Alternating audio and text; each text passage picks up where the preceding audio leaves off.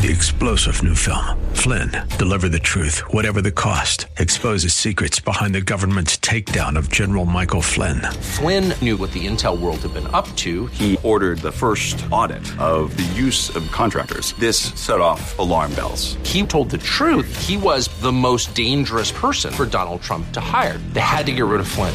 Flynn, deliver the truth, whatever the cost. Available now. Watch it today. Go to salemnow.com. Salemnow.com.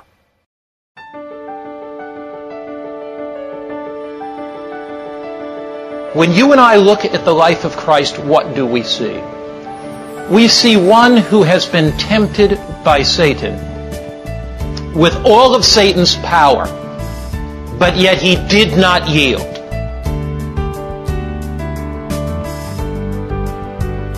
That's Pastor Mark Finley, and this is Hope Lives 365. At Hope Lives 365, we believe God answers prayer. Keep in mind this telephone number throughout today's broadcast 888 244 HOPE. Here is Pastor Mark Finley with today's Hope Lives 365. They lived amid spiritual apathy and complacency. They had to navigate their way through heresy and false doctrines and religious apostasy. Is it possible to be an overcomer in those circumstances? Look, the message to the church at Ephesus, Revelation chapter 2, and looking there at verse 7. Revelation 2 verse 7. He who has an ear, let him hear what the Spirit says to the churches. Who's speaking here? Who's speaking? Jesus, Jesus through whom? John, yes, but what does the text say? He who has an ear, let him hear what the, the Spirit says to the churches. So the Spirit is speaking. If the Spirit speaks, do we listen? What do you say, church? The Spirit speaks. Do we listen? He who has an ear, let him hear what the Spirit says. To him who does what? Overcomes. That's the message to Ephesus. Now let your eyes drop down to verse 11. He who has an ear, let him hear what the, who's speaking? The Spirit. And when the Spirit speaks, what do we do? Listen. He who does what? Overcomes. Let your eyes drop down now to verse 17. He who has an ear, let him hear what the Spirit says to the churches, to him who does what? Overcomes. You think God has a message? Let's keep going. Now take your Bible, please, and turn. Let your eyes drop down now to verse 26. And he who does what? Overcomes. Revelation 3 verse 5, the message to the church at Sardis. Revelation 3 verse 5, he who does what? Overcomes. Revelation 3 and verse 12, he who does what? Overcomes. Revelation 3 and verse 21, what do you think that might say? To him who does what? Overcomes. Is it possible to overcome? I think it's impossible to overcome, don't you? Preacher was wrong, wasn't he? Seven times the Bible says to him that does what? Overcomes. Is it possible to overcome? Jesus witnessed in his life what a life was like that was totally committed to God. Jesus witnessed in his life what it was like when the Master touches his people again and the Spirit lives in their life. I don't know what you're facing. I don't know what you struggle with. I don't know what temptations the devil tries to trip you up on, but I know this. Jesus is stronger than all of that. You may be weak, but he's strong. You may be frail, but he is almighty. When we look at the book of Revelation, it is a revelation of Jesus. And what do we see in that book? We see first Christ, the faithful witness. The one who witnessed of his Father's love and grace in a world of injustice. We see Christ, the faithful witness, the one who witnessed that obedience in a sinful, polluted, rebellious world was possible. And looking to Jesus, His love breaks our hearts. Looking to Jesus, we are transformed by that grace. But our text goes on, three phrases in Revelation 1 verse 5. First, Jesus is the faithful witness. We look at the next expression in the text. He is first the faithful witness. We then look at Revelation 1 verse 5, and from Jesus, the faithful witness, the firstborn from the dead. Now that's a little confusing, so I need to pause on the text, the word firstborn. You say, wait a minute, wasn't Moses resurrected from the dead? How could Jesus be the firstborn from the dead? Didn't Moses come down from heaven on the Mount of Transfiguration and appear to Jesus? Didn't Christ raise a number of people from the dead? How could Jesus be the firstborn from the dead when he himself raised people from the dead previously? Do you remember in the Bible where it talks about David as the firstborn son of Jesse? Was David the firstborn? What was David? The last one, the seventh, right? Yeah. So the term in the Bible, firstborn, does not relate to time, it relates to privilege.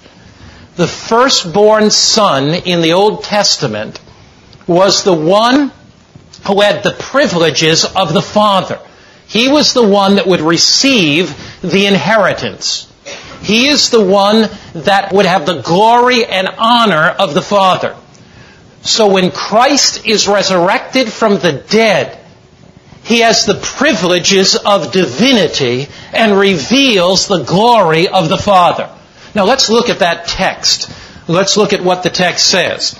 The text says that Jesus is the firstborn of the dead. I think it's quiz time. You know, I've taught for so many years, seminary and others. It's quiz time. You ready for your quiz? Got your paper out. I'm not going to ask you to raise your hand. Here's the question. You don't have to raise your hand. Answer in your mind. Who raised Jesus from the dead? Did the Father raise Jesus from the dead? Who raised Jesus from the dead? Did the Father raise him from the dead? Did the Son raise him from the dead? Did the Son raise himself with the life that was in him? Or did the Holy Spirit raise him? All right, we're going to look. Who raised Jesus from the dead? Here we go. You ready to look at the text? Now don't confuse me now. John chapter 10. Here we go. John chapter 10. All right. John the 10th chapter. Who raised Jesus from the dead? Verse 17 and verse 18. You're looking there. This should settle it for us. I believe the Bible, don't you? John chapter 10, verse 17. Therefore my Father loves me, because I lay down my life that I may take it again. No one takes it from me, but I lay it down of myself. I have the power to lay it down. I have power to take it again. This command I've received from the Father. So was Jesus divine? Did he have the power to lay down his life? Could he take it up again? Sure. So did Jesus raise himself from the dead because of divinity within him? Sure. But, but, but don't be so quick here now. Let's go. We're going to go to the book of 1 Corinthians chapter 15, verse 15. 1 Corinthians chapter 15. You're looking at verse 15. Here, Paul is saying that if Christ is not risen from the dead, we are false witnesses. But because he is risen, we're not false witnesses. So, he says, 1 Corinthians 15, verse 15, Yes, and we are found false witnesses of God. That's if Christ is not risen. Because we have testified of God that he, God, raised up Christ. So who does Paul say raised up Christ? God. He says, we have testified of God that He raised up Christ. But I thought you just told me that Jesus was raised up with the power within Himself. Well, we better go further then. Romans chapter 8, now we're coming to this portion of the meal. Romans chapter 8, verse 11. Romans 8 and verse 11. Who raised Jesus from the dead? Romans 8, verse 11. But if the Spirit of Him who raised Jesus from the dead. So the Father raises him by the power of the Holy Spirit, right? Who raised Jesus from the dead? The Father, Son, and Holy Spirit are all divine. So together, their power brings Christ out of the grave. Now, what difference does that make for you and for me?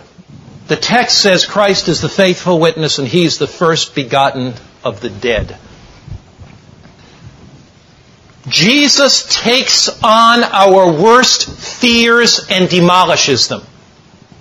He takes on the ultimate enemy, death, and he defeats it. He takes on the grave and conquers it. He goes into the tomb and he comes out the other side. What's your worst fear? What is your worst fear? Is it that your daughter will be struck by a car, killed instantly? Is it your husband's diagnosis of cancer is fatal? Is it that your grandchild's disease is incurable? Is it that your son in the military will never return home again? Now, for some, these fears become a reality. But here is the incredible good news. Every time Christ battled death, he won. Every time. For the Christian, death is merely a rest until the coming of Jesus. We have the glorious guarantee, the glorious guarantee that the grave is already defeated in, by, and through Jesus Christ. He is the first begotten of the dead. You know, a number of months ago, when I had my diagnosis that we thought was multiple myeloma, cancer that is incurable, Teenie and I decided, as I've told this church congregation before, that we would attack this three ways. First, we would pray and seek God.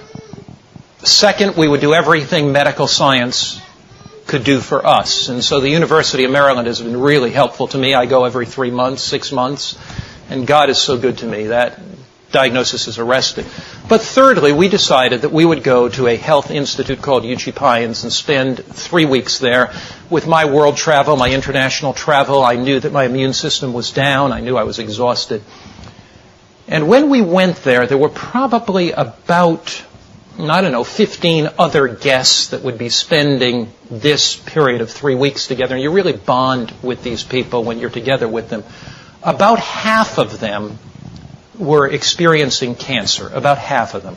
Some of them had tried everything else possible, and they were there on their last resort. Others of them were coming at the beginning. I was there because I wanted to take time every day, a couple hours a day, to exercise. I wanted to be able to get hydrotherapy treatments. I wanted to get a good diet. And I just needed to be away for a few weeks and process. So we went. It was a tremendously wonderful experience for us. Right across the hall from us was a young man, not young man, really, middle aged fellow. You know, when you're 69 like I am, everybody under 69 looks young. But anyway, Pastor Mark Finley will continue with more in just a moment. Stay tuned. You can grow in your knowledge of God's Word by enrolling in online courses by Pastor Mark Finley. Go to HopeLives365BibleStudy.com. That's HopeLives365BibleStudy.com. When you go there, you will find wonderful courses such as Bible prophecy, discipleship, leadership, or improving your health. These courses are especially designed to help you discover deeper insights into the Bible. Go to HopeLives365BibleStudy.com. That's HopeLives365BibleStudy.com. Or call right now to register 888-244-HOPE. That's 888-244-4673. 888-244-HOPE. Here now, once again, Pastor Mark Finley.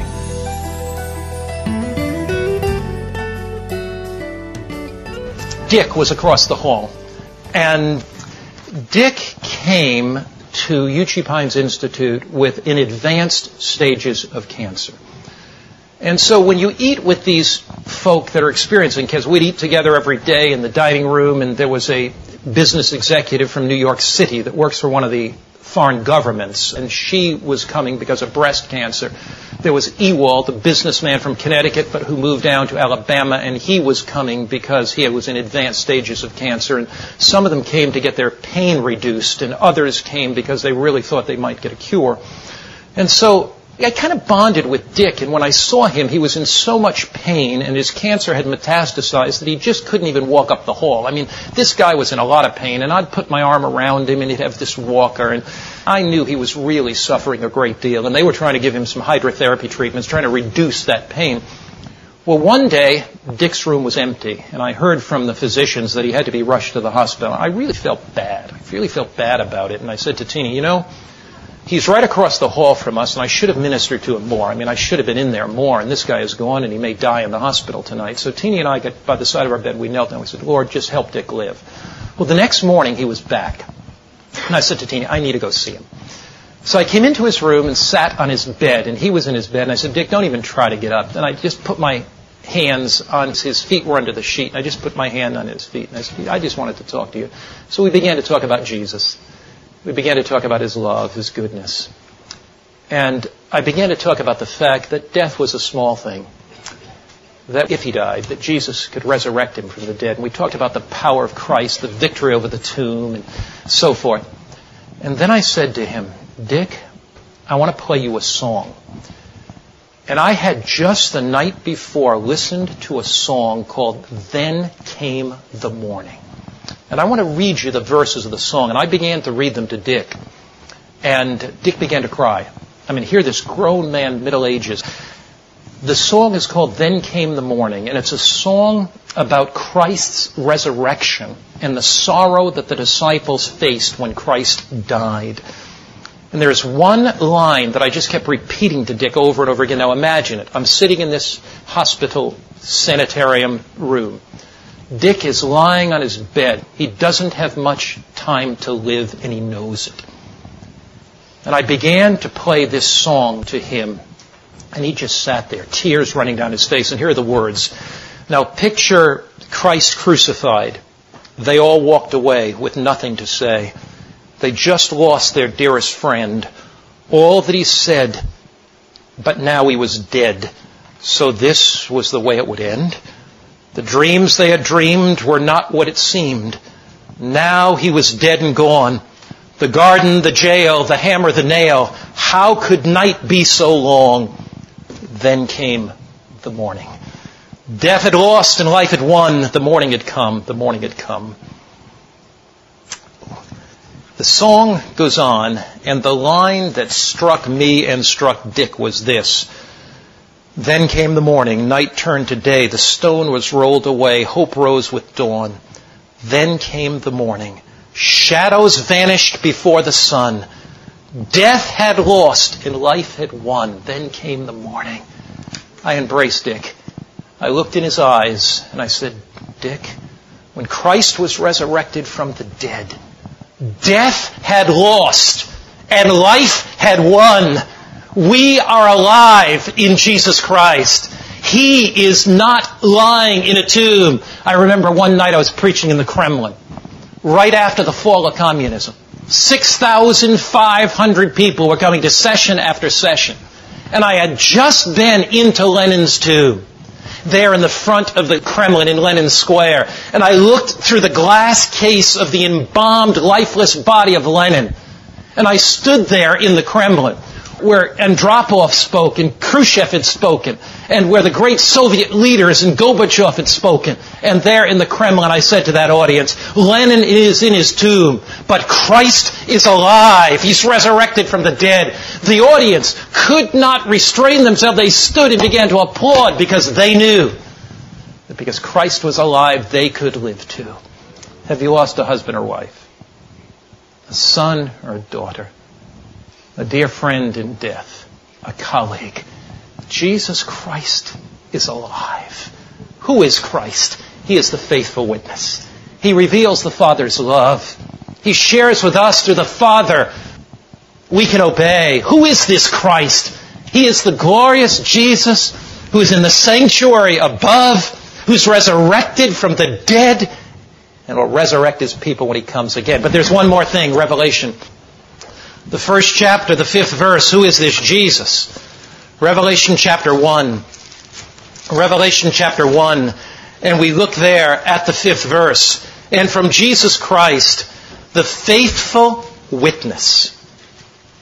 The firstborn from the dead. The fifth verse, Revelation 1. And the ruler of the kings of the earth. Who is this Jesus? He is the one who has the whole world in his hand. He is the King of Kings. He is the Christ who will one day with his Father reign over all the kings of the earth. Have you ever participated in or heard Handel's Messiah sung? How many of you ever heard Handel's Messiah sung? You know that great hallelujah chorus? It builds to that great crescendo. Hallelujah, hallelujah. King of what? Kings, Lord of lords. Do you know where Handel got the inspiration for the Messiah? Here's the story. The year is 1741. George Frederick Handel is discouraged. He has just had a mini stroke. He's paralyzed on one side. His creditors are breathing down his neck to take everything that he has. He thinks he can never write again. And as he does, he begins to meditate on the book of Revelation. And there are three passages that encourage his heart. Now let's turn to those three passages. Revelation 11 verse 15. Now if you know the words to the Messiah, that oratorio, the Messiah, I want you to think of them in the light of these three passages that so inspired George Handel. He was disheartened by his tragic experience. He almost despaired for a brief time. Revelation chapter 11, verse 15. Then the seventh angel sounded, and there were loud voices in heaven saying, The kingdoms of this world have become the kingdoms of our Lord and of His Christ, and He shall reign forever and ever and ever. Do you remember that from the Messiah? Now look, Revelation 19, verse 6. Revelation 19 and verse 6. And I heard, as it were, the sound of the great multitude, as the sound of many waters, and as the sound of mighty thunder, saying, Alleluia, for the Lord God omnipotent reigns. Alleluia. The Lord God omnipotent, He's all powerful, He reigns. And what is He? Verse 16. And He has on His robe and on His thigh a name written. What is that name? King of kings and Lord of lords as Handel read those words from the book of Revelation, the Holy Spirit inspired him. The kingdoms of this world will become the kingdoms of our Christ. Hallelujah, the Lord our God reigns. He is King of kings and Lord of lords. There's no greater joy, no greater hope, no greater assurance than Jesus Christ, the King of kings, has triumphed over the principles of evil. Here is the incredible good news that you can walk out of this church with today. You and I are on the winning side. Christ witnesses of God's love. He reveals God's grace. God is not a vindictive wrath or a tyrant. In Jesus we see His love. In a world filled with temptation, you and I can be overcomers through the power of the living Christ. Jesus is the witness. We need not fear death. It is a small thing for the Christian because Christ has triumphed over the grave. He is alive and we can live too. He reigns. Hallelujah. He reigns. King of kings, Lord of lords. He has triumphed over the powers of hell. He's victorious. Although evil seems strong, although wickedness seems great, although sin seems powerful, the faithful and true witness. The firstborn from the dead, the resurrected Christ, the ruler over the kings of the earth, the true King of kings is truly, really coming again. Christ reigns. He's triumphed over the principles of hell. Christ reigns. He's defeated Satan in his life and in his death. Christ reigns. He is the resurrected Lord. And one day he is coming again. That's why we are the church of living hope.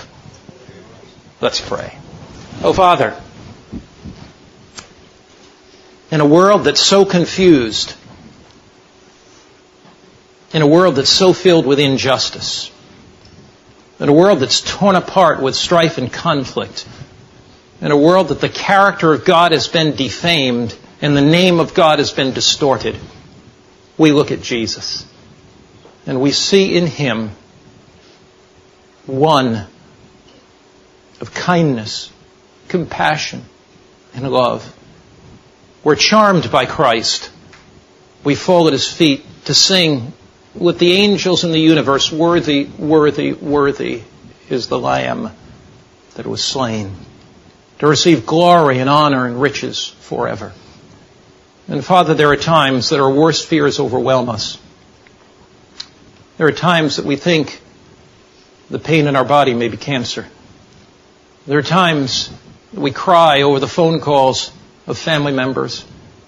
There are times that our hearts are broken over the death of somebody that we care about. And that's all natural. But we look this morning away from that to the resurrection of Christ, the one that triumphed over the powers of hell the one that gives us assurance that we can live again in Him. That just as the Father, the Son, and the Holy Spirit together participated in the resurrection, that the Father has not forgotten our loved ones, the Son has not forgotten them, and the Spirit has not forgotten them, and you've not forgotten us either. And Lord, as we think of this phrase, King of kings, Lord of lords, ruler over the kings of the earth, oh Father, today, our hearts so rejoice that this world is not in the hands of human beings, it's in the hands of God. We rejoice that one day you'll come again. One day we can live with you throughout the ceaseless ages of eternity. One day there will be no more sickness or suffering or heartache or sorrow or death. So we leave this church this morning with hope filling our hearts. In Christ's name, Amen. Thanks for listening today to Hope Lives 365 with Pastor Mark Finley. We are a listener supported ministry and would love for you to partner with us as we continue to present Christ centered biblical truths of Scripture in practical, relevant ways. Visit the website hopelives365.com to find out more about Pastor Mark Finley and Hope Lives 365. Call 888 244 HOPE. That's 888 244 4673 or visit hopelives365.com. Thanks for listening today to Hope Lives 365.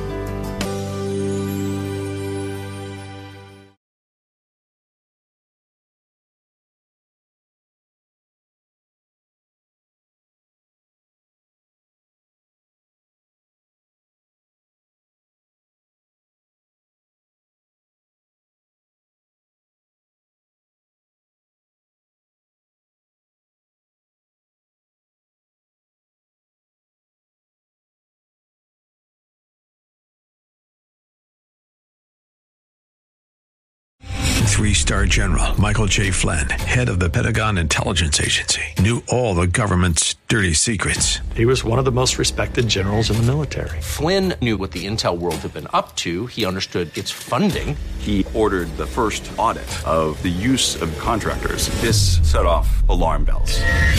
The explosive new documentary, Flynn, Deliver the Truth, Whatever the Cost, and covers the facts behind this scandal. Flynn told the truth. He was the most dangerous person for Donald Trump to hire. I find out the worst enemy that I'm going to face in my life is right here in America. They took my assessment and they wanted me to change it. And I was like, I'm not changing it. They had to get rid of Flynn.